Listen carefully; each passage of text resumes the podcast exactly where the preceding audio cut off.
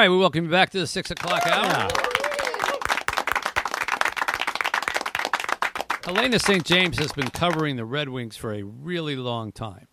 In my mind, she does a great job of it. She's been doing this for the Detroit Free. Press. I've been honored to work alongside her for many, many years. Uh, back when they were winning a lot, and uh, she continues to do it even though they're not winning a lot. Uh, she's just written a book, or a book has come out, On the Clock Detroit Red Wings, behind the scenes with the Red Wings at the NHL draft. And she's on the line with us right now. Hi, Helene. Hey, Mitch. Nice to chat with you. Nice to chat with you, too. So, why? Uh, I mean, there are many moments in history to write a book about the Red Wings. Um, this is about the mo- uh, a, a, a recent draft? No, this is their entire history with the draft from uh, back uh, Ah, when it started in the 60s and, you know, wasn't really, uh, didn't really have much of an impact on teams up until, you know, it really took off in the, in the 1980s uh, Got it. when teams really started to use the draft uh, to, to build championships. So, this is really the history of the Wings in the draft. Exactly, exactly. Wow. Okay. Well, th- now that's that's a book. So I was going to say, last year was that that great a draft that we really want to just do a book on that?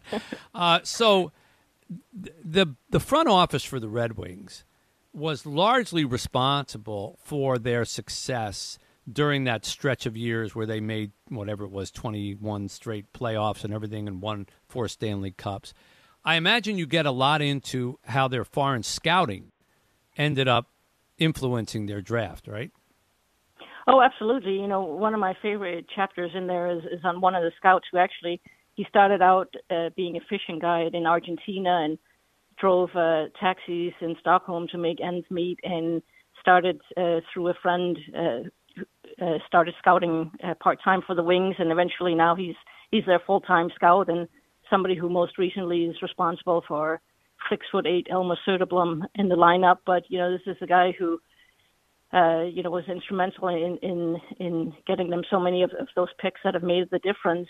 And um, you know, yeah, there's there's a great story in there. Nicklas Lidstrom, you know, his him drafting him involved uh, lying to his agent about knowing who he was and ordering an astronomically expensive pizza in Stockholm. So. Uh, just full of really great anecdotes in there. Well, I love that kind of stuff. That's what everybody remembers. Uh, how, did, I, now you've got me curious. How did the pizza get Nick Lidstrom? Well, it was uh, it was one of the scouts or the assistant GM for the Wings who took him out for a pizza, and he said he doesn't remember much about anything else except when, uh, you know, how, how when he got the bill at a Pizza Hut in Stockholm, which is no longer there. But um, you know, just just it, it ties into the whole 1989 draft when the Wings got you know Nicklas Lidstrom in the third third round, Sergei Fedorov in the fourth round, and just the the subterfuge that went on. It's a lot harder to draft now because everyone has scouts everywhere and knows everybody. You know, but back then, you know, there was a lot more uh, stuff behind the scenes going on. Do you have a conclusion as to what would be the most significant draft pick the Red Wings ever made?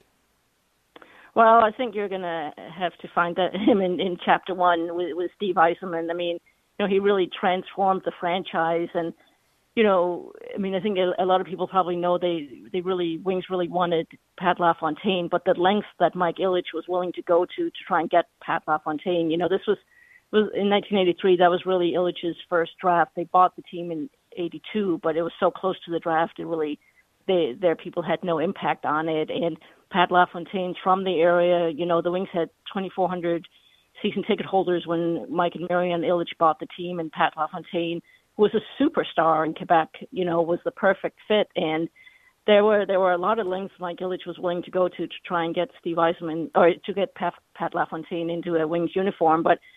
You know, look what happened with the guy they they settled for. Uh, Well, you know, remind our, our listeners what what did they miss out on on LaFontaine because of their draft position? Yes, exactly. The Wings picked fourth, and the Islanders took Pat LaFontaine at number three. So, um, so it was it was like getting a prize you wanted snatched right before you got to it. Right. Or, or, or what we call every lion season. Okay, exactly. Um, well, who was one and two? I'm just curious that year.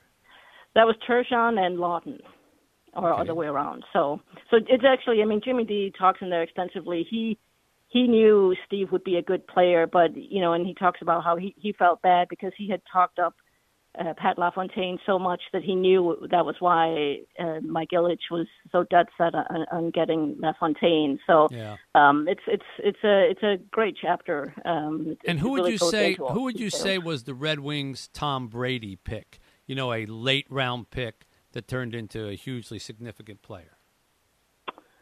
Well, you know, I might actually say, I mean, Thomas Holmstrom was like a, a 10th round pick and won four cups for them. And, you know, the joke at the time was he was the only player to come out of Sweden who couldn't skate. But, um, you know, for the position he was in, playing in front of the net, I mean, I don't know that anybody did it as well as he did it at that time.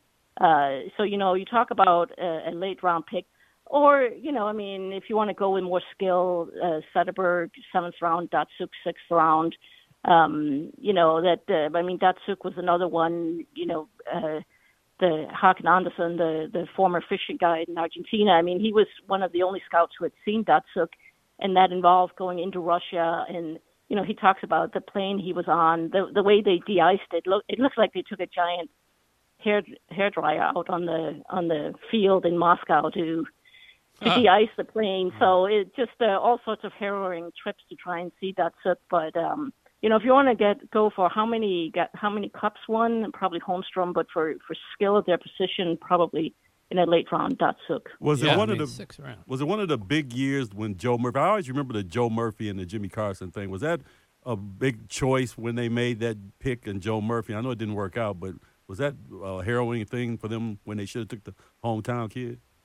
It, it was tough. I mean, you know, that was that was in '86, and and they needed you know to to to really hit on that pick. But you know, I mean, uh, you know that he he played at Michigan State, so you know it it was like yeah. Um, I mean, I I either one and and no, it didn't look it didn't look like a great pick. But you know, Jimmy Carson played in Detroit as well, and it wasn't exactly a huge success. So.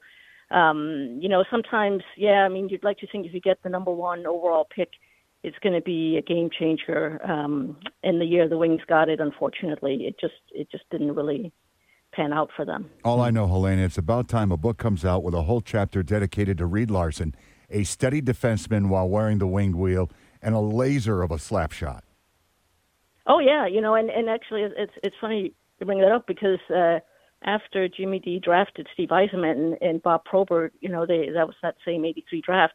He took him around uh, downtown Detroit and and by you know talked to them about the players and and Steve brought up uh, Reed Larson and and that uh, and that shot of his.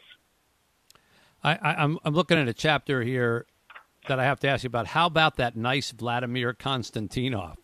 Uh, nice, not generally being the word that came before Vladimir Konstantinov. What's that about?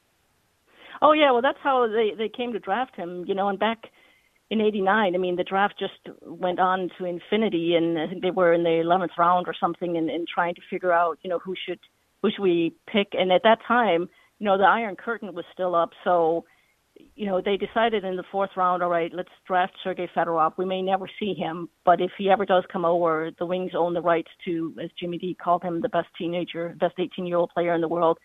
Konstantinov had been part of a huge brawl with the junior team, and that was where that was so that was kind of tongue in cheek referring to him as, as that nice Vladimir Konstantinov. Everybody knew, you know, what a what a tough tough uh, player he was for not being a particularly big guy. So, uh, yeah, that was just I thought a great way to lead into that. Um, That that was kind of how they described him as, as that nice that nice uh, guy who who got in fights and beat everybody up. Well, it's a great idea, uh, and it's a book whose time has come, and you can pick it up now. Uh, it's out on the clock. Detroit Red Wings, behind the scenes with the Detroit Red Wings at the NHL draft, and that means all drafts. So it's a great idea, uh, and we're happy to talk to you about it. Helene, I wish you tons of success with it. You deserve it. And can I just throw out, uh, if anybody wants it personalized, just email me, hstjames at freepress.com. My emails and all my stories. And uh, I can be happy to personalize it for anybody. It makes a, an absolutely great gift. Yeah, it's a great Christmas idea. People can get this Amazon, other places, Every every online and booksellers everywhere. Absolutely. booksellers everywhere. All right. Great to talk to you, Helene. Thanks very much. Thank you, Mitch. Helene St. James from the Free Press and that new book. It's 760 WJR.